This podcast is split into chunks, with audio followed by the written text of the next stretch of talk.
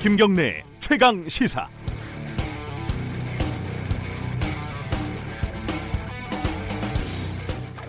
천천히 생각을 해보시죠.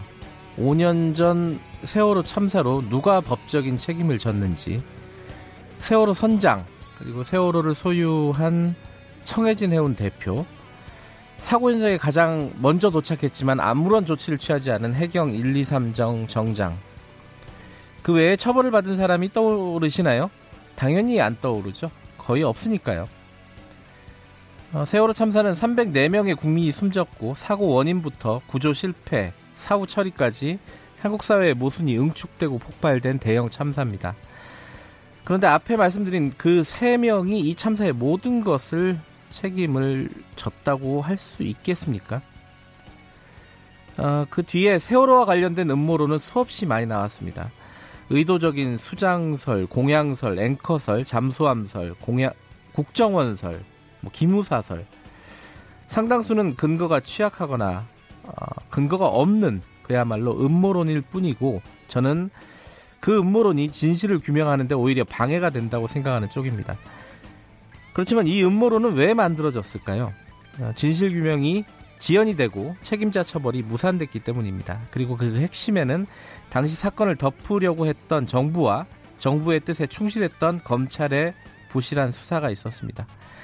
검찰이 세월호 참사 특별수사단을 만들기로 어제 발표를 했습니다. 사고 원인부터 조사 방해까지 전면적으로 재수사를 하겠다고 합니다. 이게 검찰 개혁 국면에 검찰의 존재 가치를 증명하려고 하는 발버둥. 이거면 또 어떻겠습니까? 그렇게라도 한번 증명을 해 보시기 바라겠습니다.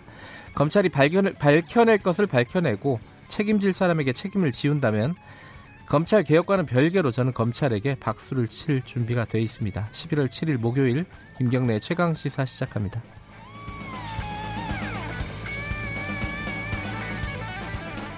김경래 최강 시사는 유튜브 라이브로도 함께 보실 수 있습니다. 아, 샵 9730으로 문자 보내주시고요. 짧은 문자는 50원, 긴 문자는 100원 들어갑니다. 스마트폰 애플리케이션 콩 이용하시면 무료로 참여하실 수 있습니다. 오늘 목요일 김경래 최강 시사 주요 뉴스 브리핑부터 시작하겠습니다. 고발 뉴스 민동기 기자 나와 있습니다. 안녕하세요. 안녕하십니까. 어, 그 제가 오프닝에서 말씀드린 검찰이 세월호 참사 특별수사단 설치한다는 얘기 간단하게 정리하고 넘어가죠. 네, 별도 특별수사단이 출범하는 것은 이번이 처음인데요. 네. 단장은 특수통 검사인 임관혁 수원지검 안산지청장이 맡습니다. 네. 파견 검사 규모는 부장검사 2명을 포함해서 한 8명에서 9명이 될 것으로 보이는데요. 세월호 참사 원인, 구조 과정 문제, 지휘 체계 작동 절차, 수사 외압 의혹 등을 종합적으로 들여다볼 예정입니다. 사건 당시 법무부 장관으로 수사 축소 외압 의혹을 받고 있는 황교안 자유한국당 대표도 곧 고발이 될 예정이기 때문에 검찰 수사 대상이 될 것으로 보입니다. 당시 뭐 오프닝 때 말씀을 하셨지만 네. 어, 해경 소속 1, 2, 3 정장에게만 구조 실패 책임을 물었고요. 당시 뭐 청와대나 정부 고위 관계자는 제외를 했습니다. 그래서 네. 꼬리 자르기 수사다 이런 비판을 받기도 했습니다. 그때는 뭐 신속하게 수사해서 빨리 정리하는 게 목표였으니까요. 그렇습니다. 당시에는요. 네. 어, 이 수사가 좀 제대로 이루어져서 모두를 만족시키는 수사는 뭐 어렵겠지만은 네. 그래도 합리적인 수준에서 어, 진상이 규명되는 수사가 됐으면 좋겠습니다. 어, 분양가 상한제 대상지가 발표가 됐죠? 강남, 서초, 송파, 강동구, 이른바 강남 4구와 마포, 영산, 성동구, 영등포구 등 8개 구의 27개 동에 대해서 정부가 분양가 상한제를 적용, 적용 을 하기로 했습니다. 네. 이들 지역에서 일반 아파트는 오는 8일 이후 그리고 재개발 재건축 아파트는 내년 4월 29일 이후에 입주자 모집 공고를 신청한 단지들의 분양가가 제한이 됩니다. 이번 분양가 상한제 지정은 서울에만 국한이 되는데요. 강남 4구 45개 동행 중에서는 절반가량의 22개 동이 포함이 됩니다. 이 분양가 상한제는 현재는 택지지구와 신도시 등 공공택지에만 적용이 되고 있습니다. 정부는 이번 조치로 해당 지역 분양가가 주변 시세 대비 7, 80%대로 낮아질 것으로 예상을 하고 있는데요. 이번에 그 적용 지역으로 지정되지 않은 지역에 대해서도 네. 만약에 고분양가 책정 움직임 등으로 불안 요인이 발견이 되면 주거정책심의위원회를 열어서 추가 지정할 가능성도 있습니다. 정부에서 계속 이런 부동산 대책을 발표를 하는데 집값은 왜 오를까요? 저도 그게 참 궁금하더라고요. 네. 관련된 얘기를 어, 저희들이 3부에서 좀 여쭤보도록 하겠습니다. 전문가죠. 김기식 어, 정책위원장 같은 경우에는 전문가입니다. 사실 네. 이쪽, 이쪽 으로도 사실 거의 모든 일의 전문가이긴 하지만 관련 얘기 나눠보도록 하고요.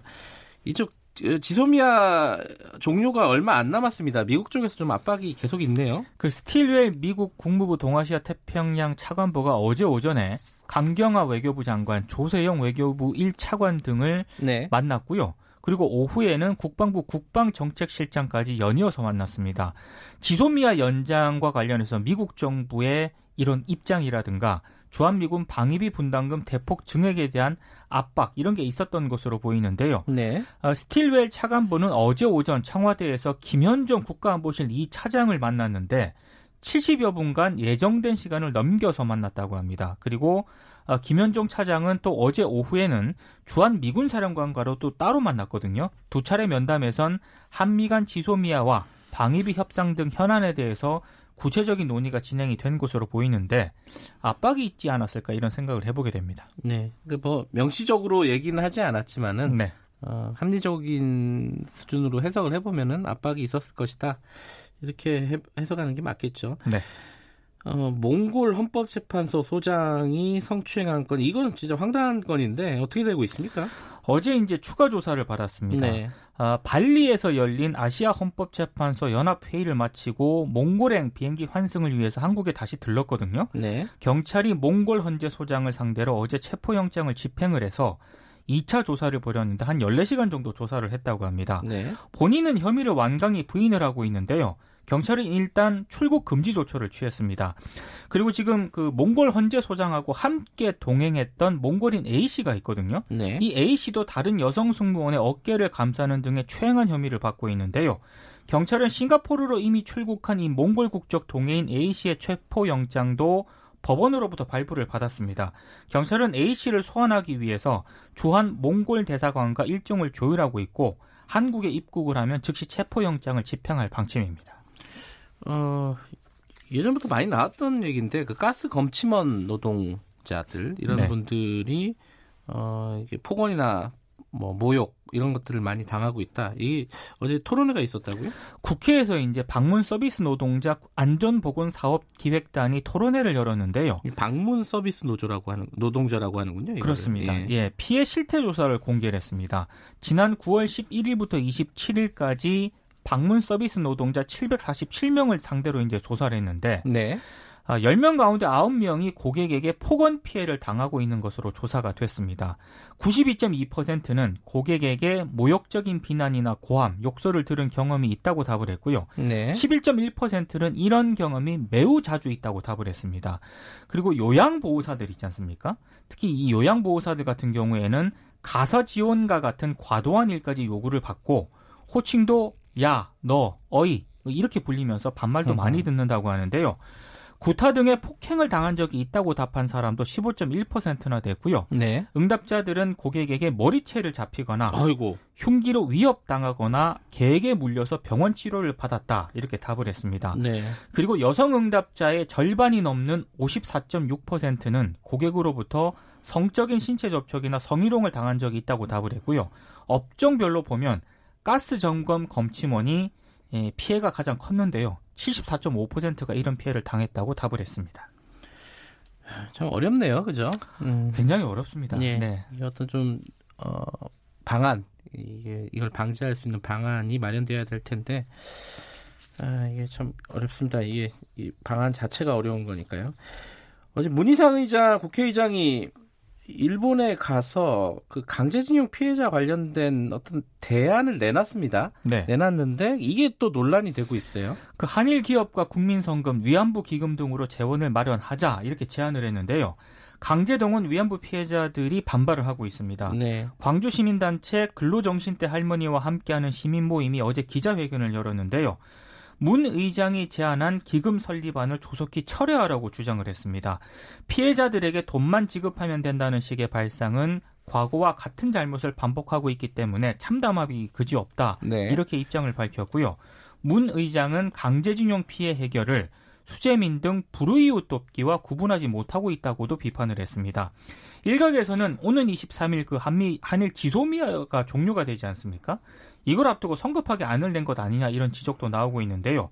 문의장 안에 대해서는 일본 정부도 부정적인 태도를 보이고 있습니다. 우리 정부도 뭐 정부와 협의된 안은 아니라고, 아니다라고 예. 선을 긋고 있고 어, 뭐 제일 핵심적인 거는 이제 자발적인 성금으로 하겠다는 건데 그렇습니다. 어, 이 부분에 대해서 피해자들이 동의하지 못하겠다 이런 말씀이시네요. 네. 어, 하나 소식 한 가지만 더 들어보죠. 통계청이 2018년 다문화 인구 동태 통계를 발표했거든요. 지난해 다문화 결혼이 2만 3,773건으로 전년 대비 8.5% 늘어난 것으로 집계가 됐습니다. 전체 결혼 가운데 다문화 결혼 비중이 9.2%로 전년보다 야. 0.9%포인트 올랐거든요. 10건 중에 한 건에 가깝네요. 그렇습니다. 그래요? 지난해 그 다문화 부부에서 태어난 아이가 네. 18,079명인데요. 전년 대비 2% 감소를 하긴 했습니다만 지난해 전체 출생아 수가 전년보다 8.7% 감소를 했거든요. 네. 이것과 비교하면 감소폭이 좀 작습니다. 전체 출생아 수에서 다문화 출생아가 차지하는 비중이 5.5%나 됩니다. 아, 우리 사회에서 적지 않은 그런 비중입니다. 그러니까 결혼을 하면 10건 중에 한 건은 다문화 결혼이고 네, 어, 아이가 태어나면 20명 중에 한 명은 다문화 출생하다. 그렇습니다. 이런 거는 이게 이, 이 현실은 받아들여야 됩니다. 아, 이건 그죠? 받아들여야죠. 예. 자, 오늘 여기까지 듣죠. 고맙습니다. 고맙습니다. 고발 뉴스 민동기 기자였습니다. 김경래 최강 시사 듣고 계신 지금 시각은 7시 36분입니다.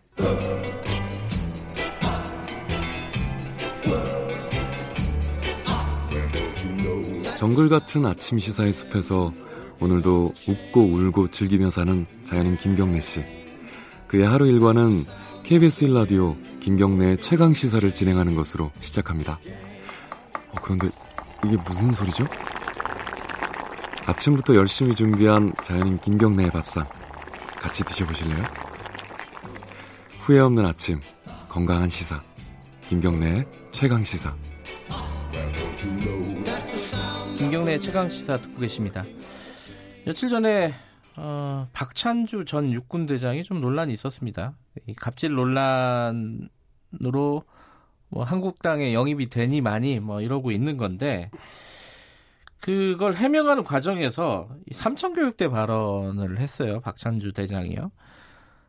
그 본인에 대해서 갑질 의혹을 제기했던 그 군인권센터 소장에게 삼천교육대를 한번 보내야 된다 이런 식의 얘기를 했습니다. 이게 그냥 지나가면서 하는 말이라고 본인은 얘기하겠지만은 어 이게 삼천교육대라는 게 굉장히 비극적인 사건이었잖아요. 그리고 피해자들이 아직 대한민국에 여전히 많이 남아 있습니다. 그분들이 이 얘기를 들었을 때 어떤 심정이었겠습니까? 이게 저런 식으로 지나가면서 할 얘기인가? 아마 그런 정도의 생각을 하셨을 것 같은데 저희들이 오늘은 삼천교육대 피해자 한 분 모시고 이제 기억이 좀 가물가물하신 분들도 많을 거예요. 청취자분들 중에 이제 모르시는 분들도 있을 거고요. 젊은 분들 중에는 삼천교육대가 어떤 사건이었는지 그리고 지금 현재는 어떻게 해결이 되고 있는 건지 어떤 부분들이 해결이 안 되고 남아 있는 건지 좀 여쭤보겠습니다. 아, 좀 먼 데서 서울로 올라오셨습니다. 이 인터뷰 때문에 일부러 삼천교육대 피해자 한일형 선- 한일영 선생님 스튜, 스튜디오에 모셨습니다. 안녕하세요. 안녕하세요. 마이크에 좀 가까이 대시면은 고맙겠습니다. 예. 아니 대전에 사신다고 제가 들었는데요. 예, 예. 새벽에 올라오신 거네요. 예, 새벽 2시에 출발했습니다. 2시에요?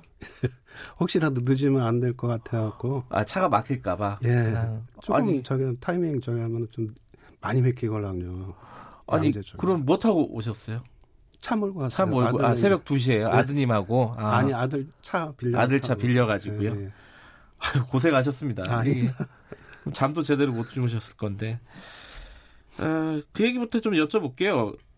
어, 뭐 삼천교육대 피해자시고요. 좀 자세한 얘기는 좀 이따 여쭤보겠지만은 예, 예. 박찬주라는 분은 뭐 잘 모르시잖아요. 박찬주 뭐 일반 사람들 뉴스 보면서 하는 게 예. 뉴스 보면서 이제 아 갑질 논란 뭐 이 정도만 알고 계셨을 예, 예. 텐데 이분이 뭐 갑자기 삼천교 삼천교육대 얘기를 꺼냈습니다. 예, 예. 이거 뉴스에서 보셨죠? 예. 그 보고 어떤 생각이 드셨어요?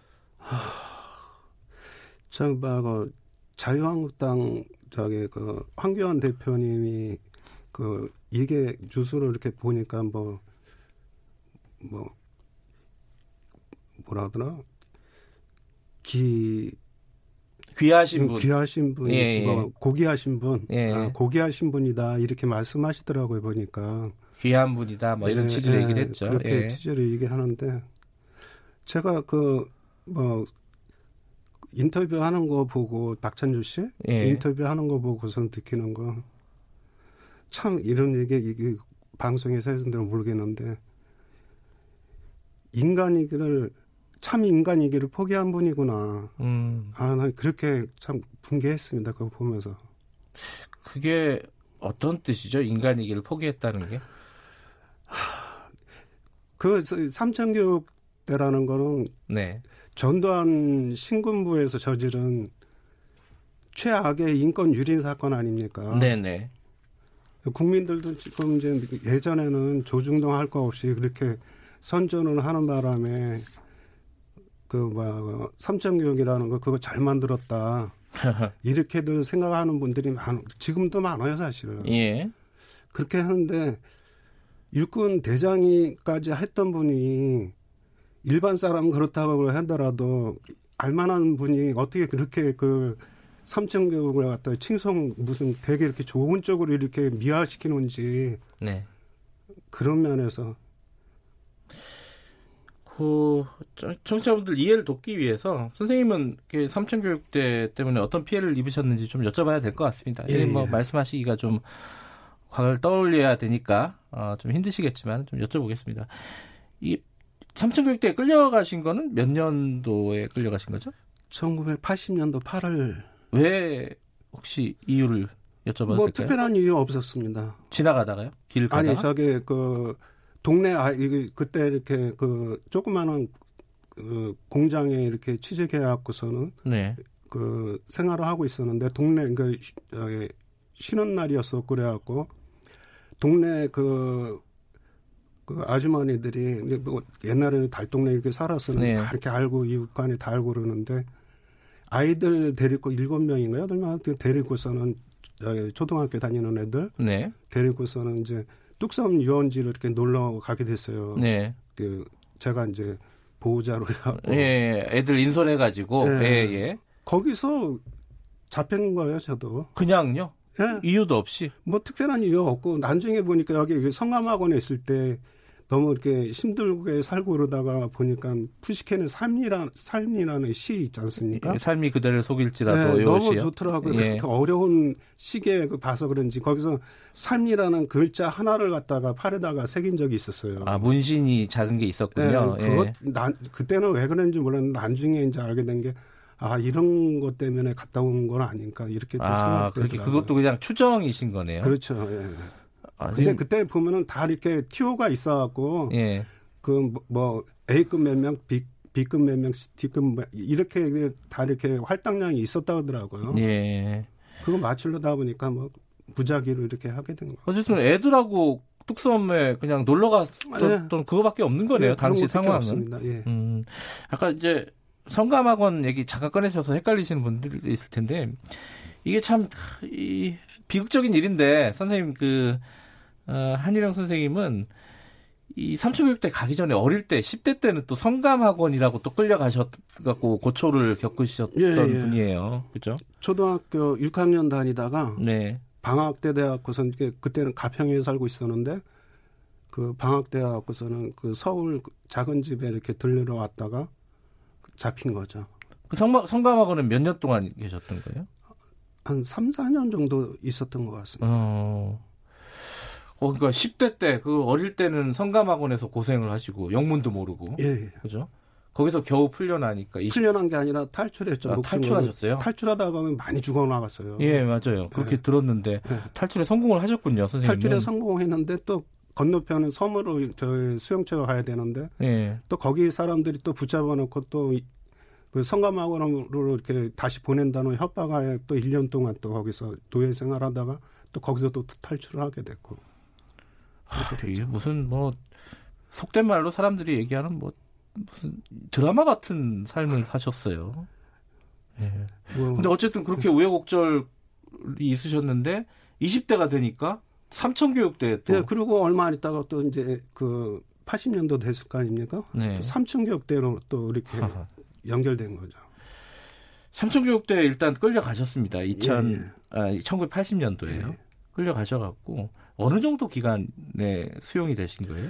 사주 교육을 받고요. 삼천 교육. 예. 그 사주 교육 받고 또 그게 D급이겠죠. 그 선생님은 B급이었죠? D급이 저는 예. D급이고 D급 받은 사람들은 사주 교육 받고 이제 집에 보내고. 절반은 그 나가고 예. 절반 추려져 갖고 근로봉사로 넘어가게 된 거예요. 예. B급 같은 경우에는 어떻게 되는 거야? 사주 교육을 받고 사주 교육 받고 또 근로봉사 넘어가는데 그 그 다음 단계는 넘어가기 전에 제가 탈출을 했걸랑요. 아, 또 탈출하셨군요. 예, 탈출을 했죠. 음.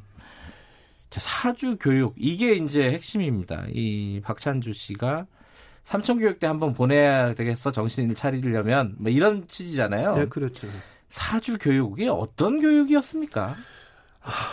그냥 딱 잘라 말하자면은 거기는 그 그냥 지옥이었어요 거기는. 왜냐하면 일반 군인들 식 저기 그뭐 교육시키는 거 그거에 배로 해갖고서는 구타 뭐 이런 걸 해갖고서는 뭐 걔네들 말로 그 조개들 그 어, 얘기하는 식으로 얘기하자면은 죽여도 괜찮다.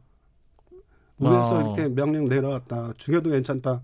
뭐 그게 진짜인지 사실인지 그건 팩트는 모르겠지만은 지네들 입버릇처럼 이렇게 얘기를 했거나 아, 교육받는 사람들한테 그런 식으로 협박을 했다는 거네요. 협박 실제로 또 이렇게 막 그렇게 잔인하게 이렇게 구타를 해- 심하게 했고요. 음. 선생님도 구타를 많이 당하셨어요? 저는 다른 사람보다 더 당했어요. 왜 왜요? 왜냐하면 첫날 입소하는 날 군기 잡으려 그러는지 그냥 막뭐 빨간 모자 쓰는 게 조교들이죠. 예. 또 경계병동 뒤에 이렇게 뭐 이렇게 총 같은 거 이렇게 앵둘러 해놓고서는 이제 군기 잡으려고 했으니까 막 자러 울러 우르고 하면서 이유도 없이 막 막 그 경찰서에서 저는 오사 다녔는데 네. 거기서 막 굴리기 시작하고 막 때리기 시작하더라고요. 그래서 나는 그때까지만 해도 군인이라 그러면은 그 국민을 보호하고 막 이, 렇게 좋은 우리가 알고 있는 그런 것만 알고 있었는데 네. 그렇게 패고 그래야 한다 일어나 갖고선 따지 따지기 시작했죠. 왜 패냐고. 뭐 아무 이유도 없이 죄도 없는데 네. 그 군인이 이렇게 그 국민은 보호해야 될 어, 군인이 왜 이렇게 패냐고 막 그러니까 그 말에 찍혀갖고 한쪽은 그러니까 아, 한 시간이면은 교육을 갖다가 50분을 갖다 가 그렇게 받으면은 10분 동안 쉬게 하고 네. 그러거든요. 그 10분 쉬는 시간에도 저는 따로 얼, 그 얼차려 받고 뭐 하고 그런 거죠. 그 교육이라는 게 어떤 거예요? 목적이 뭐예요? 사주 동안 뭐 왜 그러는 거죠? 그 목적은 그, 하, 취지는 이- 그 삼천교육 만들어는 저 네. 전두환이가 만들어는 취지는 알겠는데 우리가 무슨 그그막 거기 군 교육 이렇게 유교 훈련 받고 뭐하고 하면서 그거 받아갖고 어디서 써먹는지 그거는 그러니까 고통을 주기 위한 목적이 아니었을까 그냥 예. 그렇게 생각합니다. 그 실제로 그 사망자가요 삼천 교육 때 네, 예. 뭐 당시 현장에서도 사망자가 있었고 그 이후에 이제 후유증 때문에 돌아가신 분들도 있을 거 네, 아닙니까? 예. 그게 한 400명이 넘어요. 지금 밝혀진 바로는 선생님도 목격을 좀 하고 그러셨네요. 아 그럼요. 아하. 제가 있을 때 두 명인가 저는 오선단에서 두 명인가 그러고 또 내가 이렇게 탈출하고 나와갖고 진역 살고 나와갖고서는 그 피해자들이 또 노무현 저기 대통령 정권 시절에 과거사 진상규명 한다고 네. 그래갖고서는 국회에서 살다시피 했었걸랑요. 그것도 예. 삼천경 문제 때문에. 그때 얘기하는 거 보면은 오사단에서 팩트로 나온 거지만은 단체로 이렇게 탈출하다가 총 맞아 죽은 사람이 다섯 명인가 있고 그렇다고 이렇게 나오더라고요. 실제로 쓰러진 사람들도 현장에서 보셨고 그 사람들은 다 봤겠죠. 어. 예. 아니 선생님도 훈련을 받다가 아, 제가 있을 때는 이제 네. 두 명인가 봤고요. 아 그래요 쓰러진 사람을요. 예. 그 사람들이 죽었는지 확실하게 죽었는지 살- 살았는지도 모르는 거죠. 확인은 그죠. 못하는데 실려가고 다시는 안 왔다는 거. 아 실려가고 그 뒤로는 못 봤다. 못 봤죠. 그러면 숨졌을 가능성이 꽤 높겠네요. 글쎄 그건 어떻게 되는 모르는데 예. 그냥 추, 그렇게 추정 추정을 하고 어쨌든. 사망자가 지금까지 확인된 것만 뭐 449명이다 이렇게 예, 예. 숫자는 나오고 있습니다. 어, 그 이후에 이제 탈출하시고 나서 이게 굉장히 법적으로도 말이 안 되는 것 같은데 탈출을 했는데 그것 때문에 또 징역살이를 하셨다고요? 예, 예. 개헌, 그, 저, 죄명이 개헌법 위반이걸랑요. 아, 탈출을 했다는 예. 게. 아. 그, 1심, 2심, 3심, 그, 상고까지 다 해봤는데, 다 기각이더라고요. 무죄가, 아니, 유죄가 나왔다. 그렇죠. 그래서 대법원 징역살이를. 때는 보면은, 대법원 판사 중에 한 분은 그 이해창 씨 아시죠? 그 네. 대통령까지 출범. 그분이 또 담당 그 음. 대법원 판사였었걸랑요. 근데 그 웃기는 게 뭐냐면은 그 당시에 그 국선 변호사 변호사님이 예. 그 소론 논지라 그러나 하여튼 그거 그제 입장에서 이렇게 예. 다시 살펴봐야 된다. 그 제 사건은 이제 네. 구청하고 상관이 없고 이렇게 그러니까 무죄 추정으로 이렇게 얘기를 하고 그렇겠죠. 그런데 소론 논지 이유 없다고 해갖고 기각을 시키더라고. 근데 작년 12월 달에 대법원에서 그 국선 변호사님이 이게 한 취지를 해갖고서는 그, 막, 어? 위헌무효? 예. 네, 위헌무효 판단을 했어요. 아, 선생님 사건을요? 예. 내 사- 사건이나 똑같은 사건인데 아, 그 사람은 10개월 받았고 저는 예. 1년 받았는데 똑같은 사건이걸랑요. 같이 그 근로봉사에 갖고서 넘어가고서는 도망간 사건이고 저 역시도 그러니까 도망간 선생님은 지금 그걸 재심을 신청하셔가지고 판결을 기다리, 1년 됐어요. 예, 기다리고 있는 상황인 거죠? 재심 아직 받아들이지는 않았는데 예, 똑같은 사건이니까 받아들여지게 하겠죠. 예, 그걸 기대하고 지금 기다리고 계시는 아, 거고요. 그렇죠. 그러면 그 이후에 그 국가에서 어떤 보상을 해준다거나 아, 사과를 한다거나 이런 어떤 과정은 음, 있었습니까? 그, 어, 일부분 네, 그 죽은 사람들, 네, 그 사망한 사람들하고 그 장애를 입- 예, 입고 거기 진단 나온 사람들을 하나에서 뭐 풍족한 건 아니라도 그 보- 저기 배상 차원이 아니라 그냥 보상 차원에서 선생님 같은 경우는 저 같은 거는 없죠. 그러니까 없어요? 조금 아까 어. 그두 부류 외에는 없어요. 아니 근데 사실 그때 어릴 때 성감학원 그리고 20대 때 삼천교육 때 또 징역살이를 그것 때문에 또 하게 되셨잖아요. 네. 그 뒤에 그냥 생각을 해도 정상적으로 아주 좀 뭐랄까요 어, 사회생활을 하거나 직장생활을 하시기가 힘드셨을 것 같아요. 힘들었죠.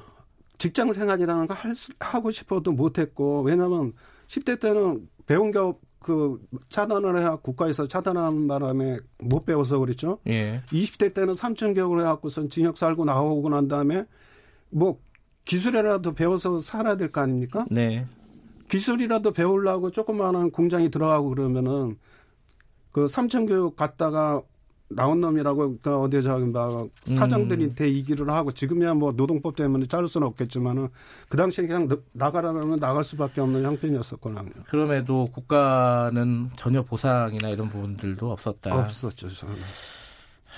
어, 지금 뭐 박찬주 대장은 사과할 뜻이 없다. 삼천교육 대 발언에 대해서 이렇게 얘기를 하고 있는데 거기에 대해서 한 말씀 하시면서 마무리 좀 해야겠어요. 기대하고 그런 분한테 사과 받, 받고 그런 그뭐 기대도 안 하고요. 네.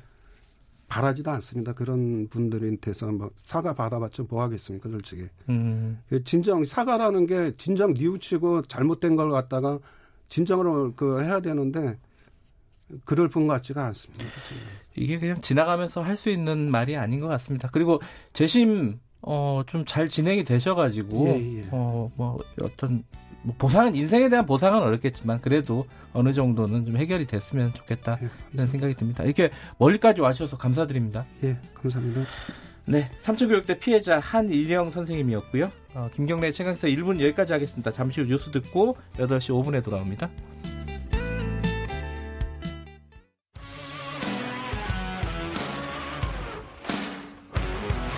탐사보도 전문 기자 김경래 최강 시사. 김경래 최강 시사 2부 시작하겠습니다. 어제 이 뉴스가 있었습니다. 이 알셉 어, 이 말도 좀 어렵습니다. 영내 포괄적 경제 동반자 협정. 이게 타결이 됐다. 뭐 이런 뉴스도 있었고, 뭐 협정문 타결이다. 뭐 이런 논란도 약간 있는데, 뭐 결국은 중요한 거는 이게 우리 경제에 어떤 도움을 주느냐, 요 부분이겠죠. 어, 관련해 가지고 그 대한민국 대표로 협상에 참여하셨던 분입니다. 어, 막 돌아오신 것 같아요. 산업통상자원부 유명희 통상교섭본부장 스튜디오에 모셨습니다. 안녕하세요. 안녕하십니까. 언제 오셨죠? 귀국은? 아, 제가 그저께 왔습니다. 그저께요? 예. 어, 막 돌아오신 건 아니군요. 그, 예, 그저께 왔지만 어쨌든, 네. 어, 그 태국 방콕에서 매일 밤 12시까지 협상을 하다 보, 왔다 그래요? 보니까 어, 공항 내리자마자 굉장히 춥다는 생각이 들었습니다. 아, 거기 그래서, 따뜻하군요. 예. 참. 음. 아, 근데 그거 알셉이라고 읽는 게 맞긴 맞아요. 이게 좀 예, 헷갈려요. 맞습니다. 낯선 용어라서. 길게 다 이름 읽으면은 네. 영내 포괄적 경제 동반자 협정인데 네. 어, 너무 길다 보니까 그 줄여서 예. 약자로 알셉으로 읽습니다. 예, 알셉으로 할게요, 저희도. 예. 근데 알셉이 이게 좋은 거예요? 일단은 그러니까 FTA는 많이 얘기를 들어봤잖아요. 예, 청취자분들도 이제 뭐 한미 FTA, 뭐 한일 FTA도 뭐 추진 중이다, 뭐 이런 얘기, 이런 얘기 많이 듣는데 네. 이거랑 좀 다른 겁니까? 알셉은 간단하게나마 좀 설명 좀 해주세요. 이거는 한 개, 두 개, 두 개 나라가 모여서 하는 양자적 FTA가 아니라 예. 16개국이 참여하는 세계 음흠. 최대의 메가 FTA입니다. 음흠. 인구로는 세계 절반이고 네. GDP나 이런 걸로는 세계 3분의 1을 차지하는 세계 최대의 메가 FTA이자 우리가 참가한 최초의 메가 FTA입니다. 음흠. 그래서 양국 간의 시장이 아니라 16개국 간의 시장을 하나로 기회로 활용할 수 있는 거기 때문에 우리 경제에 미치는 영향이 어, 굉장히 어, 크고 긍정적이며 앞으로 새로운 사업 기회를 창출할 수 있다고 봅니다.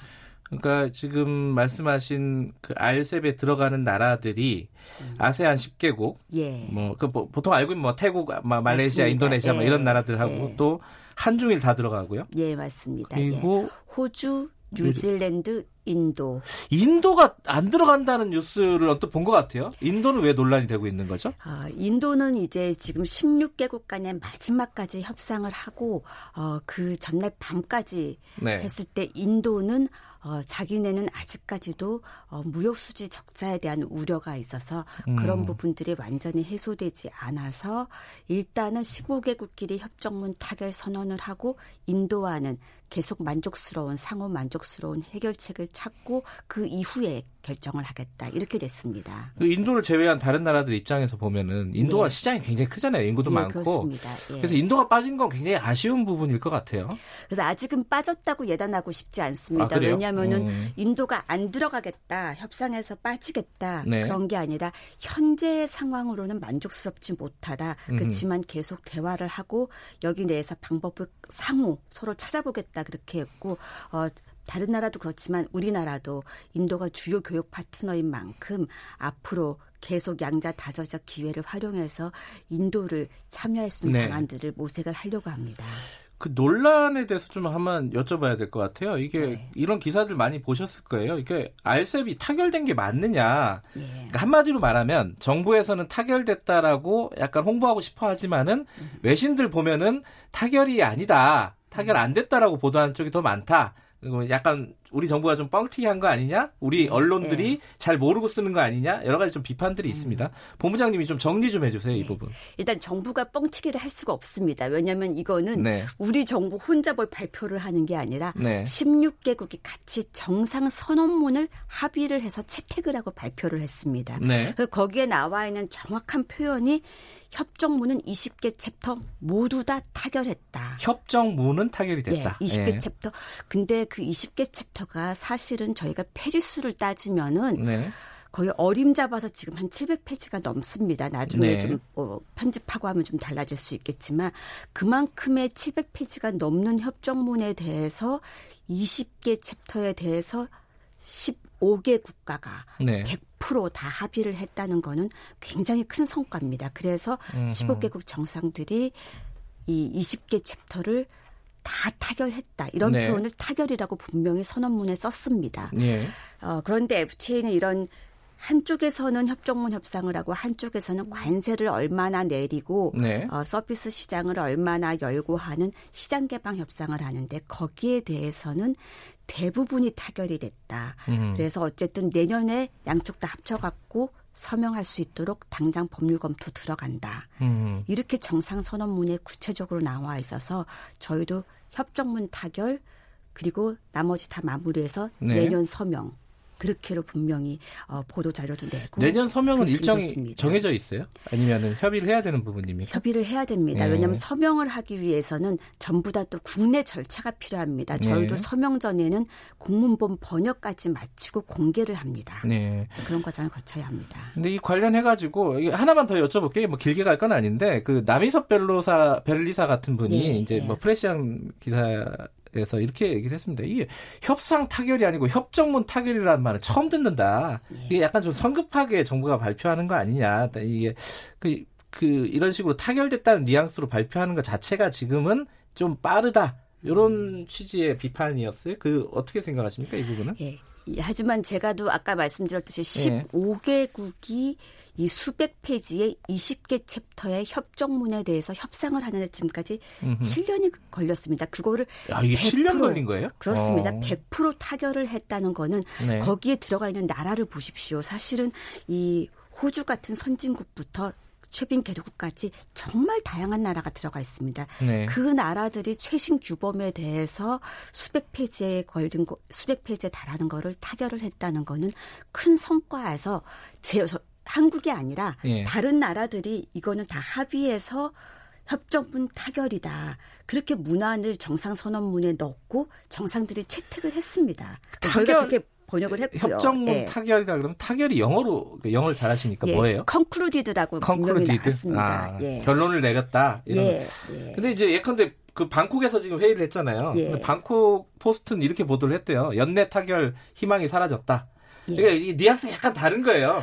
그죠? 그러니까 음. 어떤 때는 또 연내 서명을 못했다를 음흠. 연내 뭔가 못한 것처럼 그 하는데 서명은 아까도 말씀드렸듯이 각자가 다 국내 절차를 거쳐야 알겠습니다. 됩니다. 요거는 어, 청취자분들이 뭐 판단을 하실 것 같아요. 그죠? 이 네. 뭐 이게 네. 협정문은 concluded 그러니까 결론이 네. 난 건데 완전히 났습니다. 서명은 내년에 일정을 다시 정해야 된다. 예, 최종 서명은 예. 요 정도로 이해를 하시면 될 것 같고 본질적인 얘기를 좀 할게요. 네. RCEP이 되면은 뭐가 좋은 겁니까? 그거부터 좀 여쭤봐야 될 것 같아요.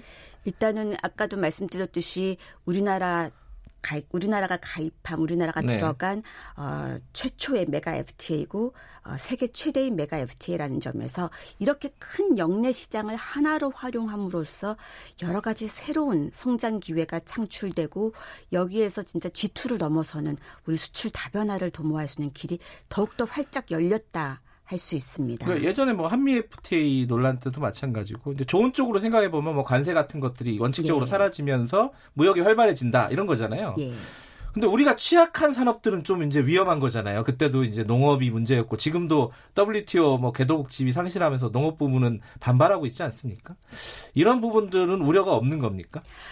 일단은 그 지금 마지막 남은 시장 협상은 시장 네. 개방 협상은 조금 더 진행 중이기 때문에 저희가 끝까지 어, 농업이나 민감한 산업에 대해서는 어, 최대한 보호를 하면서 네. 협상을 하려고 어, 끝까지 노력하고 있다는 말씀을 드립니다. 예. 그리고 어쨌든 마지막 순간에는 우리가 보호하는 민감성의 수준과 우리가 열고자 하는 시장의 수준과 이 모든 게 이익의 균형이 우리나라 국익에 도움이 된다고 생각해야 협상을 최종적으로 저희가 음. 어, 판단하고 하는 건데 현재까지의 과정은 그 이익의 균형을 이루고 도움이 되는 국익에 도움이 되는 쪽으로 쭉 진행을 해왔고 현재까지의 수준도 그렇게 되어 있다는 말씀만 드리고 앞으로도 그런 노력은 계속할 겁니다. 그 산업적으로 보면요. 각분뭐 네. 자동차 시장도 있고 뭐 여러 가지가 있지 않습니까? 요번에 알셉에서 가장 우리가 이득이나 혜택을 보게 되는 산업 분야 뭐 지금 딱 잘라서 얘기하기 쉽진 않아도 전망을 해보신다면 어느 쪽이 가장 우리한테 이득이에요? 어, 일단은 이 알셉 시장이 정말 젊고 역동적인 성장하는 어, 시장인데 그 시장을 대상으로 하는 지금 말씀하신 대로 네. 어, 자동차, 철강, 석유화학 제품, 음. 기계 이런 부분에 있어서 좀더 그 외에도 우리의 유망 어, 성장 수출 품목에 대해서 좀 더 시장을 열 수 있도록 어. 마지막까지 어, 최선을 다하고 있음을 말씀을 드립니다. 근데 그리고- 지금 예 예 아, 말씀. 예, 죄송합니다. 아니, 말씀하세요. 중소기업에게도 굉장히 또 도움이 될 수 있는 게 예. 지금까지는 혹시 그 스파게티 볼 효과라고 들어보셨을지 모르는데 스파게티를 보면은 면이 막 얽혀 있습니다. 예예. 한국이랑 호주도 FTA가 돼 있고 뉴질랜드도 돼 있고 각 나라가 돼 있다 보니까 그 나라의 FTA 혜택을 받고 수출하려다 보면은 무슨 기준을 맞춰야 될지 중 소기업 입장에서는 굉장히 복잡하고 헷갈리는 사안이었습니다. 음. 그런데 16개국이 하나의 기준으로 다 통일을 한 겁니다. 네. 그래서 이제 하나의 기준을 맞추면은 어느 나라 갈지를 보지 않고 그대로 수출을 할 수가 있기 때문에 그런 점에서 중소기업들이 이 FTA 혜택을 활용할 수 있는 기회가 훨씬 더 어, 쉬워지고 어, 확장됐다 그렇게 또 보실 수가 있겠습니다. 우리나라 같은 경우는 지금 뉴질랜드 말씀하신 거기랑 FTA가 돼, 양자간에 돼 예, 있고요. 예. 근데 일본 같은 경우는 안 돼 있잖아요. 예, 그렇습니다. 근데 지금 이렇게 알셉으로 묶이면은 양자간의 FTA 한 효과를 그대로 가져오는 건가요? 어떻습니까?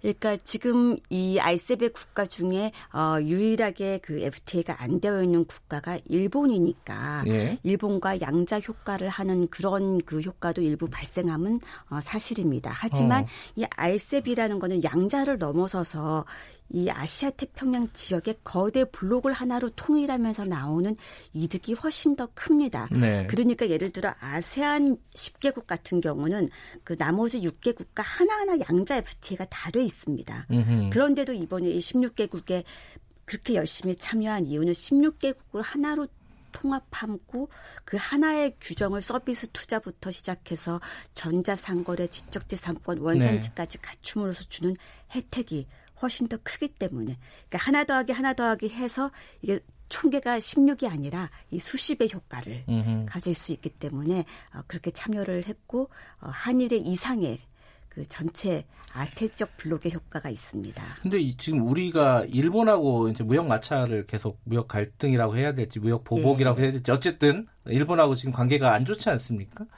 이게 요번 알셉으로 조금 달라질 수 있는 건가요? 예컨대 이제 알셉으로 묶이게 되면은 지금 한일 간에 뭐 무역 보복 조치 지금 일본이 하고 있지 않습니까? 네. 이런 부분이 좀 해결될 수 있는 약간 우회로 같은 그런 것도 될 수 있나요? 어, 그동안도 사실 일본의 그 수출 규제 조치에 대해서는 알셉에서도 어, 여러 번 제가 얘기를 했었습니다. 네. 그 이유는 알셉이 추구하는 게 상호 호혜적인 그런 경제 파트너십입니다. 네.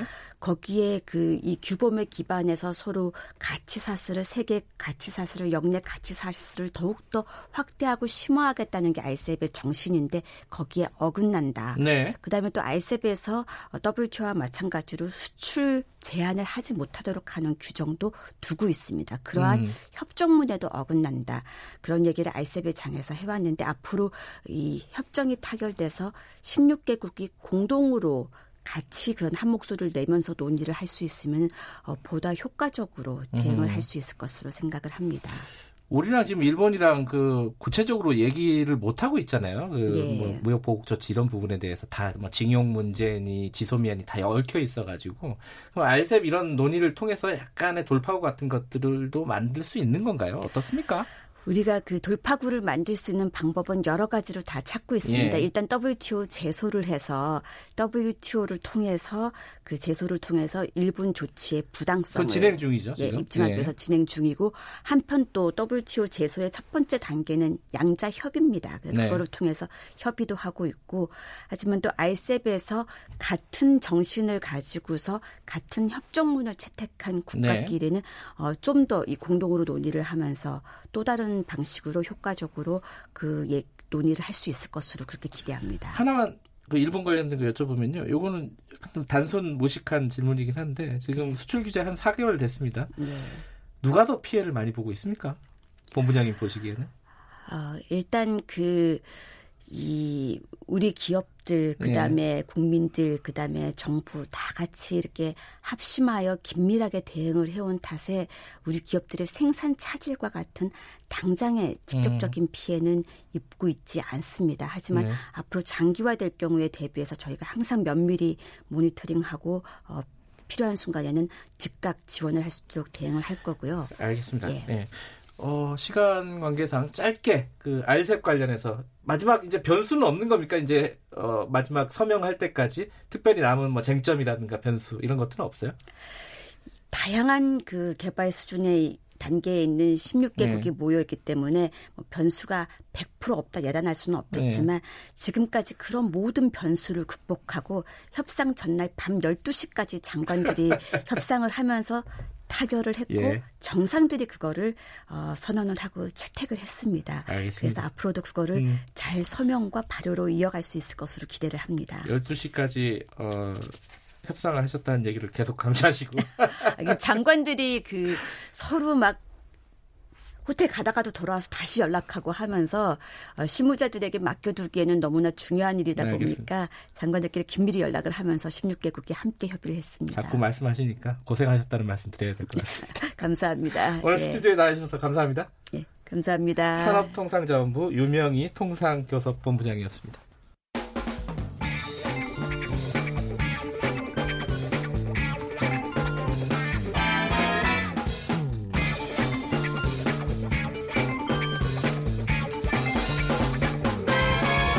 윤태곤의 눈.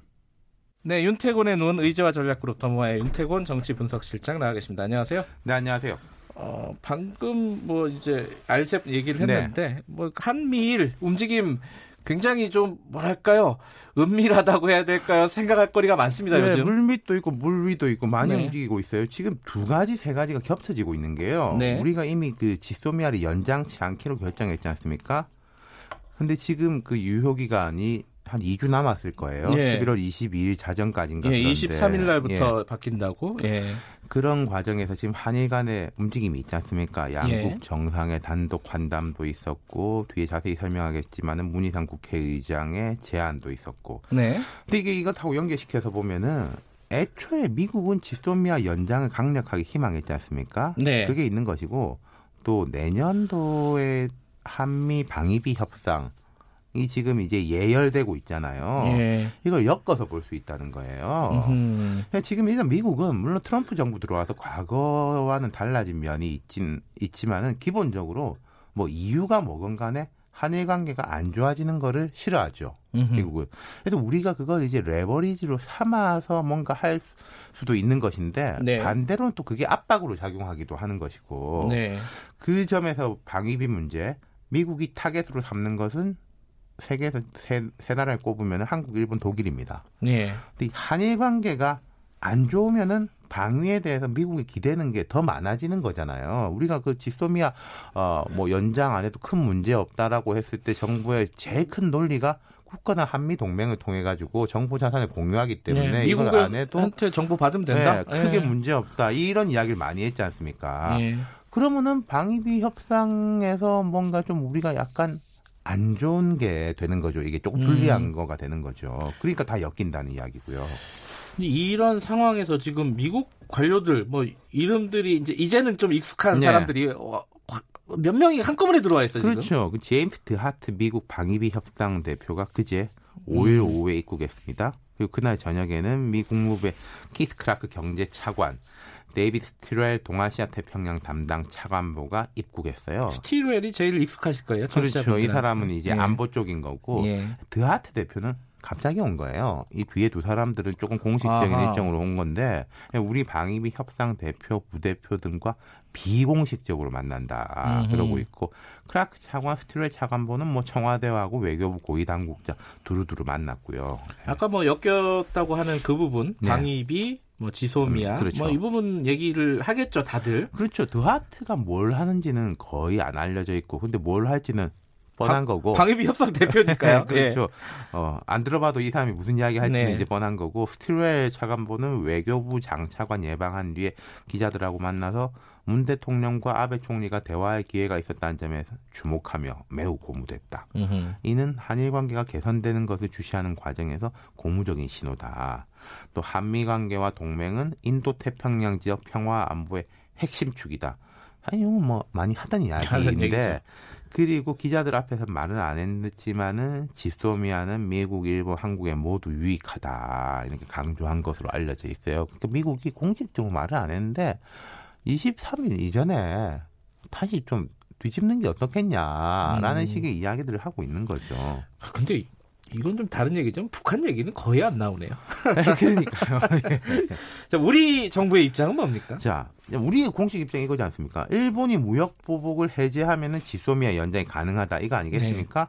근데 일본은 그거는 별개고 안보와 경제는 별개고 그리고 강제징용 문제에 대한 우리 정부의 입장이 한일 협정에 위배되니까 이걸 바로 잡으면은 무역 보복도 해제한다 이런 입장인 거잖아요. 제가 뭐 같이 판단에 떠나가지고 입장만 정리를 한 것인데 그렇죠. 그런 거죠. 다들 조건이 있는 거예요, 그죠 지금? 그렇죠. 예. 그이 상황에서 지금 일본에 간 문희상 의장이 뭔가 대안을 제시를 했습니다. 자, 지금 문희상 의장이 제시한 해법 제가 정리해드리면은 네. 기금 설립이에요. 기금 설립. 네. 참여 주체는 한일 양국의 정부, 기업, 국민 3자인데 뭐 기업과 국민은 자발적 참여라는 게 전제지만은 주축이 이쪽이 되는 거고 그리고 네. 일본 정부 돈이 뭐냐라는 게 새로 내는 건 아니고 그 위안부 하해 치유재단 있지 않습니까? 네.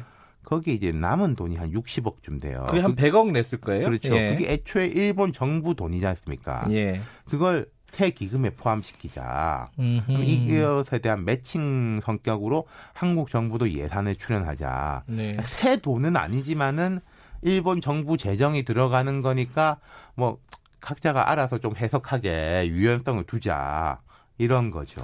근데 사실 지금 피해자들이 반발을 하고 나섰습니다. 이거는 어, 받아들일 수 없는 아니다. 네. 문희상 의장의 안은 그러니까 조금 음, 쉽지 않을 것 같아요. 네. 근데 이게 우리 피해자 입장에서도 그렇고 일본 정부 입장에서도 그렇고 일본 정부도 이제 뭐 못 받아들인다 여기에 음. 대해서는 그리고 그 돈이라는 것은 일본 입장 이런 거잖아요.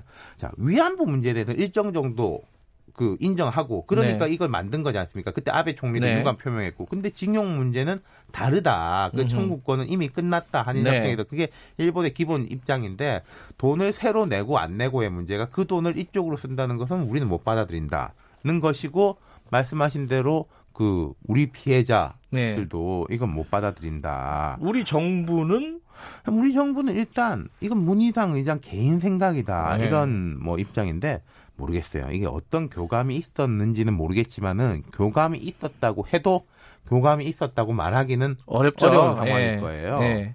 그러니까 지금 이 국면에서 뭔가 잘 풀릴 가능성은 낮아 보이는데 네. 긍정적 포인트를 그래도 찾아보자면은 일단 한일 정상이 만난 점. 11분. 예. 그렇죠.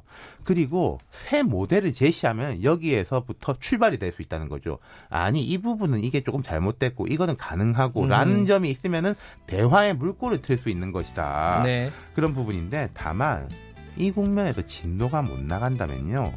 한참 동안 모멘텀을 또 못 찾을 가능성이 음. 높아 보여요. 뭐 한 올림픽 대체 그때 돼야 또 이야기 나올 수 중요한 국면이라는 거죠. 거네요. 그렇죠.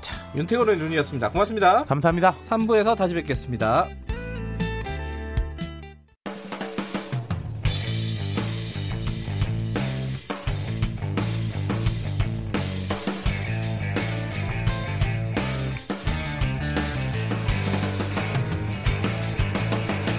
김경래의 최강 시사.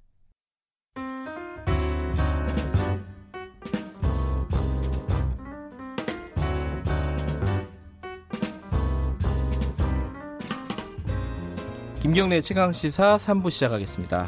더 나은 미래를 위해 오늘의 정책을 고민하는 시간 김기식의 식스센스 김기식 더 미래연구소 정책위원장 오늘도 나와 계십니다. 안녕하세요. 예, 안녕하세요. 오늘은 이거 관심 있는 분들이 많을 겁니다. 이 어제 발표가 됐죠. 분양가 상한제 어디 어디 예. 어디 콕 집어서 여기 여기 하겠다. 예, 예, 예. 이게 동 수준까지 발표하는 건 음. 처음 본 것 같아요. 네, 맞습니다. 맞죠? 네, 네, 맞습니다. 뭐 크게 약간 구호 차원은 네, 어디서 예, 본것 예. 같은데 27개 동을 발표를 했습니다. 어, 뭐 예정돼 있던 거긴 한데 어떻게 보셨어요? 일단 그 발표를 일단 먼저 청취자분들께 이 분양가 상한제 관련해서 네. 일각에서는 이게 무슨 보수 진보 내지는 뭐 재산권 침해 논란 이런 얘기들을 합니다만 사실은 분양가 상한제는 1977년도에 박정희 대통령이 최초로 했고요. 또 노태우 대통령 집권 기간인 89년도에는 원가에 연동해서 분양가 규제를 해왔습니다. 다시 말해서 분양가 규제라고 하는 거는 꼭 진보 보수 이런 이념의 문제가 아니라 필요에 따라서 그 정, 정부가 이전부터 해왔던 정책이다. 이게 무슨 마치 음, 없던 걸 참여정부 때 그 시작한 거다 이렇게 보시지는 않아야 예전부터 된다. 해왔던 시장 규제 정책이네요. 그렇습니다. 예를 예. 들어 서 우리가 헌법에 있는 네. 119조에 의해서 이게 집값이 폭등하거나 이럴 경우에 우리 경제에 있어서의 어떤 균형적 발전을 신- 어, 위협하기 때문에 네. 이런 정책을 써왔다는 점을 말씀을 드리고요. 이번에 김현미 장관이 발표한 거는 말 그대로 이제 우리 김연희 기자 얘기하셨던 것처럼 이례적으로 동단위로 아주 핀셋 규제라고 할 네, 만, 네, 말에 딱 네. 걸맞게 동단위로 지역을 발표했습니다. 이러면 강남 3구도 다가 아니라 그렇죠. 뭐한 절반 정도 절반. 예. 다른 구에 비해서 많기는 합니다만 절반만 어, 딱 대상화했기 때문에 아마 굉장히 고심 끝에 그러니까 소위 아, 부장적 파장이나 공급의 위축 같은 것들을 최소화하면서 일종의 그 집값 안정화 효과를 노리기 위해서 네. 어, 이런 핀셋 규제를 하지 않았나 싶고요. 이 얘기는 달리 이야기하면 단계적으로 접근하고 있다. 다시 말해서 이 분양가 상향제 적용 대상이 이번에는 27개 동이지만 네. 앞으로 확대될 거다라고 하는 것을 어, 예고하고 아. 있다가도 볼 수 있습니다. 시그널을 준 거다. 그렇습니다. 근데 좀 의아한 거는 네. 이 분양가 상한제가 정책 발표가 된 지는 꽤 됐어요. 예고됐죠. 예, 네. 예고는 됐고 이제 실제로 어디 어디 한다 여기까지는 안 나왔어도 예, 예. 그러면은 시장이 그 시그널을 받아들여 갖고 조금 집값이 뭐랄까 폭등하던 게 좀 안정된다 네, 이- 이런 네, 예상이 충분히 가능했는데 네, 네, 네.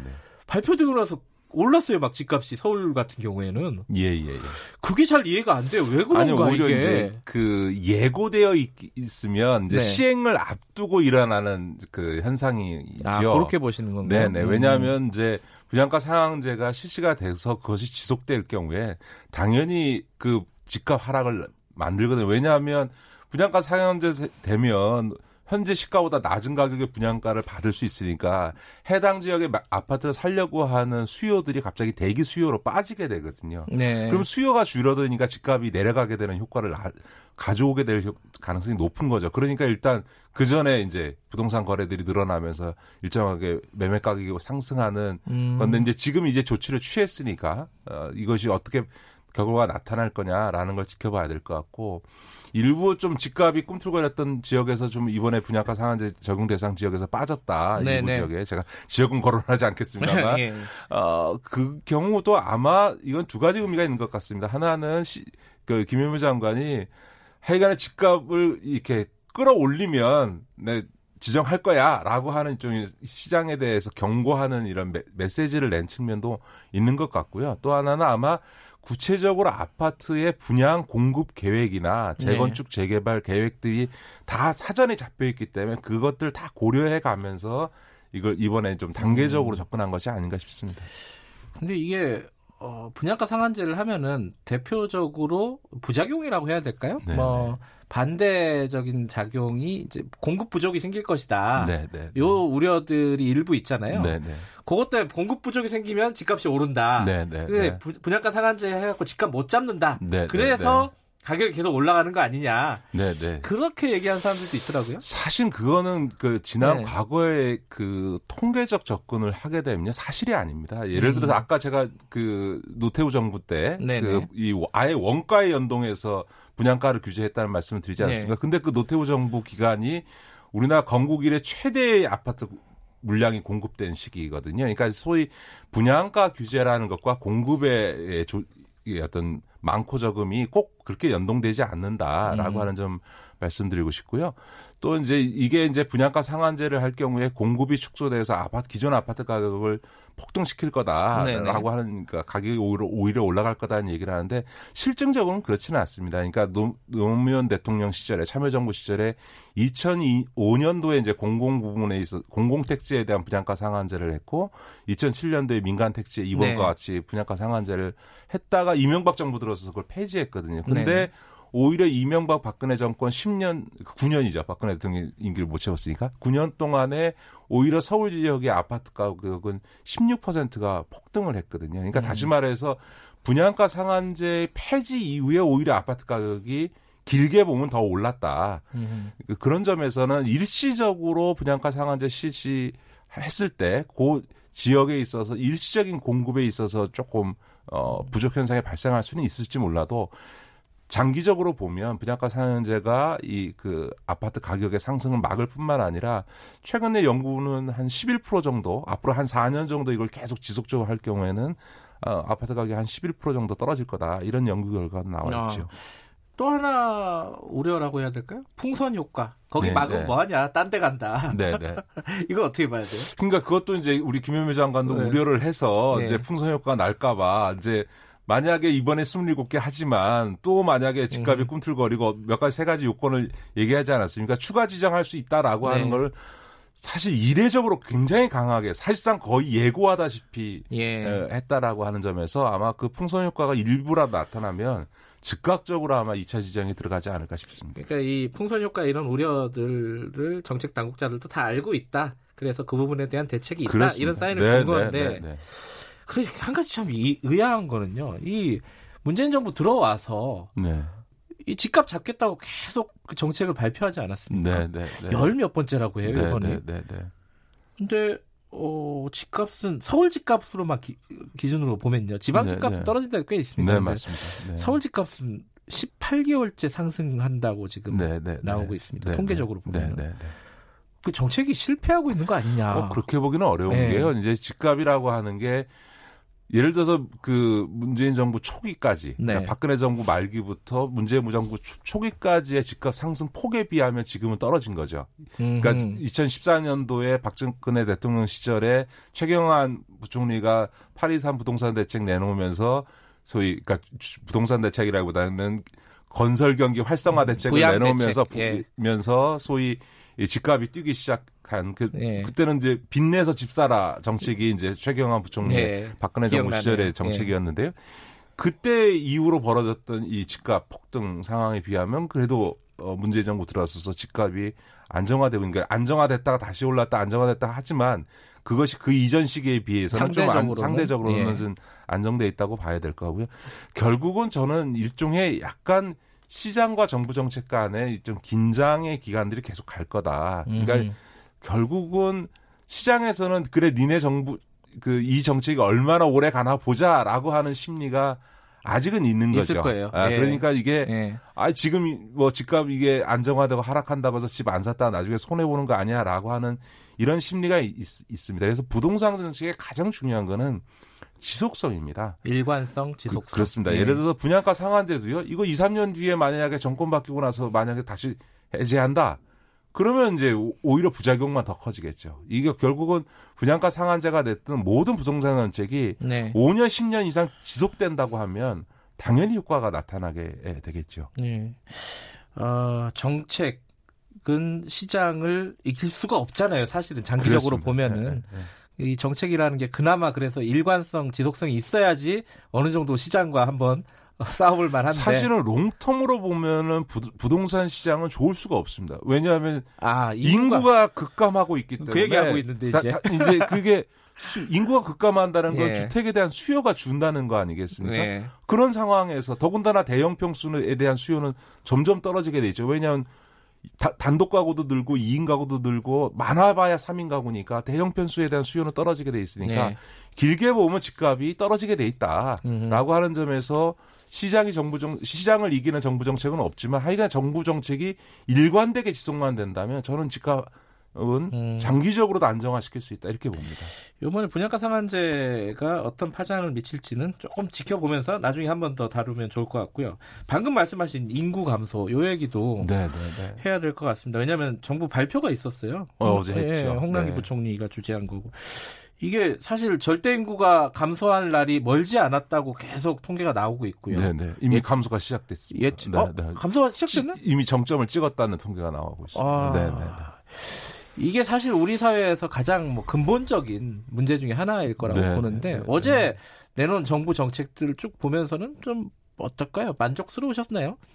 제대로 짚고 있는 것 같아요. 이게 좀 이 부분에 대해서는 사실 좀 미진하다는 얘기가 그간에 많았잖아요. 이런 절대 인구가 감소해서 2050, 60년대 가면 우리나라 인구가 3천만 명대로 떨어진다라는 통계 예. 앞에서 어제 내놓은 정부의 대책은 대책이라고 하기도 어려운 그러니까 그냥 이런 현상이 벌어질 거니 벌어졌을 때 어떻게 하겠다라고 하는 그래서 네. 이제 교원 숫자 줄이고 군대 감축하겠다라고 하는 정도의 대책 이거 좀 말들이 많더라고요. 네. 너무 이렇게 눈에 보이는 것만 이렇게 얘기한 거 근데 이제 아니냐. 우리 국민들께서도 저는 사실 우리 대한민국을 위협하는 가장 중대한 위협이 이 절대 인구 감소라고 네. 생각합니다. 이게 인구 감소가 주는 효과라는 게요. 가장 먼저 미치는 게 경제에 미치는 영향입니다. 예. 예를 들어서 일본이 20년 장기 불황을 했다고 하는데요. 그럼에도 불구하고 일본인 경제가 버팁니다. 왜 그러냐면 일본의 인구가 1억 한 3천만 명 되거든요. 네. 보통 인구가 1억 정도 되면 자립 경제가 가능하다고 얘기- 음. 얘기합니다. 그 안에서 소위 소비와 생산 소비를 통해서 경제가 지탱 가능하다고 네, 얘기하는 네. 거거든요. 그만큼 인구 규모라는 게 중요한 거고요.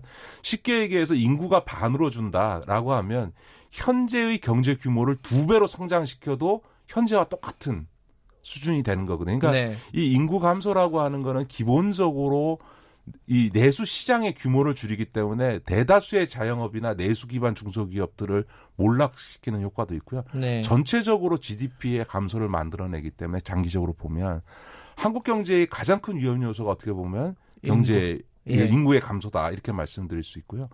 또 한편에서 보면 지금 고령화돼서 노인 인구가 청년 인구보다 많아진다는 얘기는 청년들이 노인들을 부양하기 위해서 자기 수입의 3분의 1 이상을 내야 된다는 얘기가 되거든요. 그러면 청년들이 못 견디죠. 그런데 숫자는 노인들이 많으니까 정치적으로는 표가 많은 노인들에 의해 의 표심에 의해서 정책이 결정되거든요. 그렇게 되면 서구가에서 지금 그런 일이 벌어진다면 세대 간 전쟁이 발생하는 문제다. 예. 그런 점에서 보면 경제 문제나 복지 문제나 세대 간 갈등의 측면에서 볼 때 대한민국의 가장 중대한 문제가 이런 인구 감소 문제에 적극적으로 대처해서 이 저출산 문제를 빨리 시급하게 대책을 내놓고 문제를 해결해 가야 된다고 생각하는데 이 점에 있어서는 여야 보수 진보를 떠나서 좀 좀 합심해서 좀 획기적이고 근본적인 대책을 내놨으면 좋겠다. 그런 점에서 보면 어제 정부 발표가 너무 표피적이고 지연 말단적인 것이 에, 제한됐다 이렇게 할수 그러니까 볼수 있는 거죠.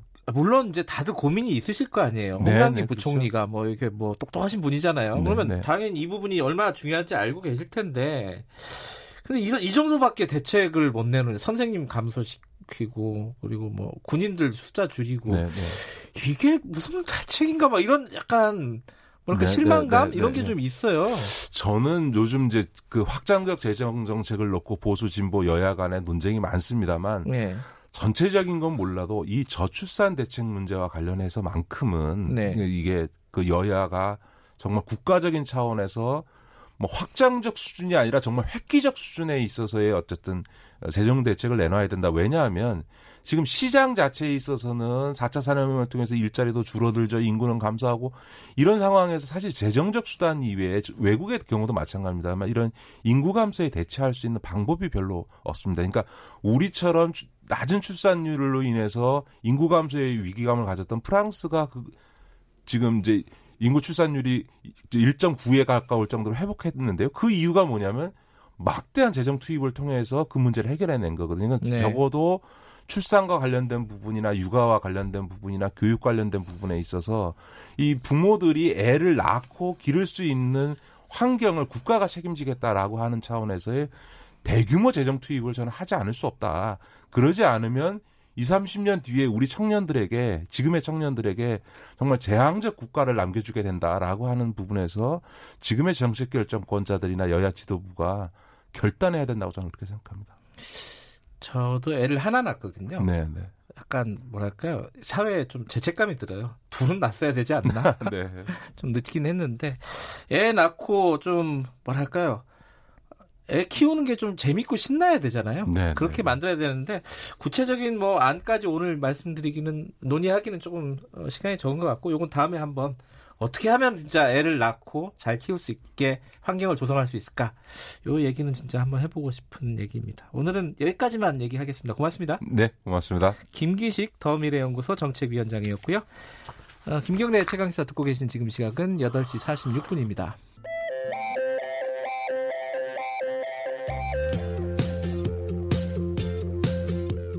오늘 하루 이슈의 중심 김경래의 최강 시사 김경래 최강 시사 듣고 계십니다. 황당한 일이 있었죠. 그 몽골 헌법재판소장 어, 저희가 뉴스 브리핑에서 잠깐 언급을 했었는데요. 오드바야르 도르지 이- 이름도 어렵습니다. 이분이 어, 대한항공 항공기에서 우리 여성 승무원을 강제 추행했다 이래 가지고 지금 경찰 조사를 받았는데 본인은 지금 완전히 부인을 하고 있어요.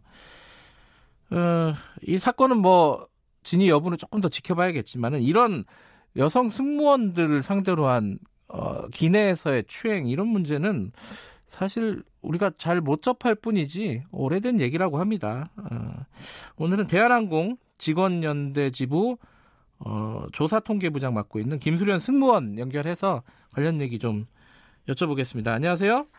아, 네, 안녕하세요. 네.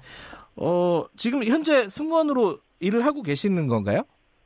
아, 네. 저는 지금 대한항공의 그 승무원으로 근무를 하고 있는 중이고요. 예. 지원연대 지부에서도 예. 어, 노동자 위원으로 활동하고 있는 중입니다. 음, 그러면 승무원이시면은 국내선, 국제선 이런 게 좀 정해져 있나요? 제가 몰라갖고 여쭤보는 겁니다.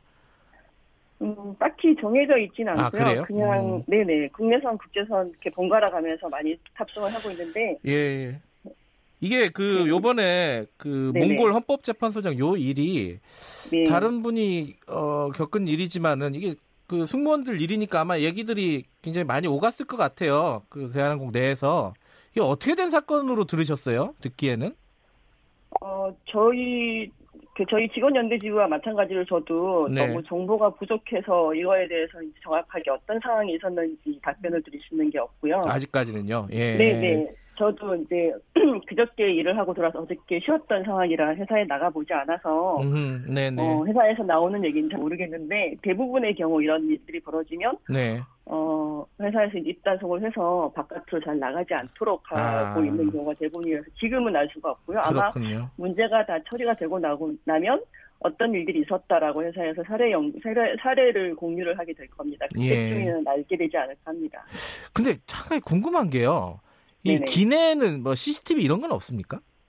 그렇죠. 기내에는 CCTV가 없습니다. 아, 그게 갈 수도 없- 네 비행 시간이 굉장히 대부분이 길기 때문에 뭐 음, 기내는 굉장히 사적인 공간이기도 하고 공적인 공간이지만 또 사적인 공간이기도 하다 보니까 아. 또 CCTV를 달아놓고 있을 수가 없죠. 그렇군요. 이게 뭐 사실 네. CCTV 같은 게 만약에 있다 그러면은 일이 쉬울 텐데 네. 수사 같은 게. 근데 지금- 이제 음, 그 만약에 이런 일이 벌어지면 네. 저희들은 그 어떤 상황이 발생이 됐다라고 생각이 들면 어 그 상황 단계별로 시간대별로 그 말들을 다 기어, 기록을 하고 녹취를 하는 상황까지 가게 됩니다. 아마 아, 어, 이번 사건도 그 이 상황이 발생했을 때 바로 담당 그 해당 팀장이 네. 이 모든 상황들을 다 시간대별로 기록을 하고 녹취를 했을 거라고 저는 음흠. 생각이 듭니다. 그럼 경찰이 수사를 하면은 뭐 실체적인 네. 진실, 사실관계는 금방 나오겠네요. 네, 네, 그렇죠. 그래 이게 어, 앞에서 제가 연결하기 전에 잠깐 말씀을 드렸는데 이런 어떤 기내에서 벌어지는 성추행, 특히 어, 여성 승무원들을 상대로 한 성추행들이 꽤 자주 일어난다면서요, 이게? 다 보고되거나 아니면은 저희들한테 공유하는 게 별로 없어서 네. 모든 상황들이 다 공유가 되지 않기 때문에 다 알 수는 없지만 네, 어, 대부분의 경우 저희들 업무랑 연관이 돼서 일어나는 경우가 많아서 네, 어, 이거를 정확하게 기내에서 저희가 판단하기가 좀 힘든 경우가 많습니다. 음, 근데 이제 이것처럼 명확하게 신체를 터치한다던가 아니면은 뭐 그 소란 행위를 했다던가 하는 경우에는 불법 행위까지 가지만 네, 그 전에 불법 행위로 가기 전에 미연에 방지하는 경우들이 훨씬 더 많죠. 승객한테 뭐 그 자리에서 그 사과를 받는다든가 아니면 담당 승무원을 잠깐 업무에서 배제한다든가 뭐 음, 이렇게 해서 문제를 그 항공기 내에서 가능하면 해결하려고 하죠. 저희는. 음, 왜냐하면 그- 예, 예. 문제가 생기면 문제가 생겨서 경찰에다 그 이 불법 행위를 한 사람을 인계하게 되면 네, 내부적으로도 굉장히 고초를 겪게 되고 네. 계속 보고서를 쓰고 불려 다니고 해, 다니고 해야 되니까 네, 그것도 외부적으로도 인터뷰도 뭐 계속 당해야 되는 경우가 생길 수도 있고요. 네. 또 경찰의 조사를 받으러, 여러 번 가게 되거든요. 저희 네. 업무를 방해 당하면서까지. 예, 그래서 가능하면 잘 안 하려고 하죠. 아하. 미리 그러니까 무마를 하려고 하죠. 저희 아유, 기내에서. 일을 어떤 피해를 당했어도 일을 이제 크게 만들려고 하지 않는다 승무원들 자체 내에서. 예. 그렇죠. 가능하면 크게 만들지 않아야지 음. 어, 그 당사들한테 피해가 좀 덜 생긴다고 저희가 판단을 한- 하게 됩니다. 근데 이게 또 국제선 같은 경우에는 외국인들이 네. 많잖아요. 네네. 근데 국내 승객 들 같은 경우는 뭐 예를 들어 일을 일이 어쩔 수 없이 커진다 하더라도 경찰 조사를 네. 받고 이런 과정들이 원활할 텐데 외국인들은 가면은 그뿐이잖아요 또 이런 어, 문제가 좀 있을 나라- 것 같아요. 네. 나라별로 별로 다르기도 한데요. 네. 사실은 내국인 이런 불법 행위를 한 사람들에 대해서는 내국인 외국인을 저희가 기내에서 가리진 않습니다 절대. 음, 네. 그리고 특히 저희들이 우스갯소리로 하는 얘기가 있는데 어 마- 뭐 유럽이나 미국처럼 항공기 내 난동이나 불법 행위들이 굉장히 엄격하게 처벌하는 나라로 만약 가긴 해라. 네. 그러면은 비행기 도착하기 전에 경찰에 바로 그 연락해서 바로 인계를 해서 그 사람이 더 강한 처벌을 받을 수 있게끔 하겠다 이런 얘기도 공공연하게 우리 내부에서는 하고 있는 중이 하거, 하거든요. 음, 그렇군요. 예. 네, 그래서 뭐 미국인이라서 더 강하게 처벌하고 외국인이라서 처벌을 못한다 이런 건 아니고 음. 또 어떤 나라를 갈때 처벌을 못한다 이런 것도 없고요. 네. 어, 대신 이제 뭐 이러- 이번 경우처럼 그 공무 여건을 가지고 뭐 고위 공무원 신분이다 이래서 뭐 처벌을 피해 간다든가 네. 아니면은 조사를 피해 간다든가 하는 경우가 생기기도 하고 음흠. 또 찾아보셔서 아시겠지만 뉴스를 한번 찾아봤더니 예전에 싱가폴 승객이 항공기 기내에서 대한항공 기내에서 이런 사건이 있었다가 네. 그냥 입국하지 못하고 뭐 추방되는 경우가 있었다. 음, 이 정도의 처벌을 받게 되는 것 같은데 예. 어, 예전에 몇 년 전에 그 아, 어, 미국 항공기에서 난동을 피웠던 한국인 승객의 경우만 보더라도 처벌 수위가 굉장히 저희랑 음흠. 차이가 많이 나는 것을 알 수가 있습니다. 그러면 승무원들 입장에서는 그런 어떤 기내 소란이라든가 기내에서 이제 성추행 같은 범죄가 일어났을 경우에 처벌 기준이라든가 이런 것들을 우리나라도 좀 강화해야 된다 이렇게 지금 보고 계시는 건가요? 그렇죠. 당연히 음. 그 처벌 수준이 강화돼야지 이런 일들이 근절할 수 있고 또 그래야지 저희들도 업무를 볼 때 이거는 강하게 당신이 이런 행위를 계속 지속하면 이런 처벌을 받을 수 있으니 여기서 멈추세요라고 강하게 제재를 할 수가 있는데 뭐 대충 나가서 혼방 조치되고 어 가벼운 벌금 처리가 되니까 굳이 내가 애써서 해줘봤자 아하. 이렇게 이제 경찰에 인계해봤자 저 사람은 처벌받지 않을 거고 네. 나만 더 힘들어질 거니 굳이 하지 말자 이런 생각이 들 수도 있지 않겠습니까? 아까 말씀하신 대로 그럼 우리나라는 이런 어떤 성추행이나 이런 부분들도 훈방 조치나 어, 처벌을 받아도 벌금 가벼운 벌금 정도로 끝나는 경우가 많다 이런 말씀이시네요. 네네 네 네 근데 그 승무원들한테 이제 성추행이나 이런 것들이 그 지금 본인께서 어, 경험하신 부분들도 있을 거고 같은 비행기에서도 좀 보거나 듣거나 하신 게 어떤 경우들이 있습니까? 어 제가 경험한 경우가 한, 한 가지가 있긴 합니다. 예. 근데 예전에 어디 그 동남아 어느 도시로 가는 항공기에서 어 계속 술을 요구하던 승객한테 이제 술을 그만 주겠다고 얘기를 했더니 다른 그 현지 여승무원한테 다시 또 술을 요구를 하시고 예. 그러고는 현재 승무원이 이 한국말을 조금 하니까 어, 뭐 도착해서 뭐 나랑 술을 마실래 아니 데이트를 할래 뭐. 아니면은 결혼 결혼을 했냐 남자친구는 있냐는 개인적인 질문을 하면서 손을 잡았다고 해요. 진상이었군요. 그래서 예. 네 그래서 이제 제가 마침 같은 곳에서 근무를 하고 있었는데 그 승무원이 너무 놀래서 저한테 와서 그 승객이 지금 저한테 이랬다라고 하길래 제가 이제 그 음. 그냥 이걸로 서비스 안 하고 저 좀 피하게 해달라고 막 이제 그렇게 승무원 얘기를 하길래 제가 그 승객한테 찾아갔습니다. 그래서 예. 왜왜이 승무원한테 개인적인 사정을 상황을 묻으며 예. 손을 왜 잡으셨냐 이거는 명백한 성추행이다. 예.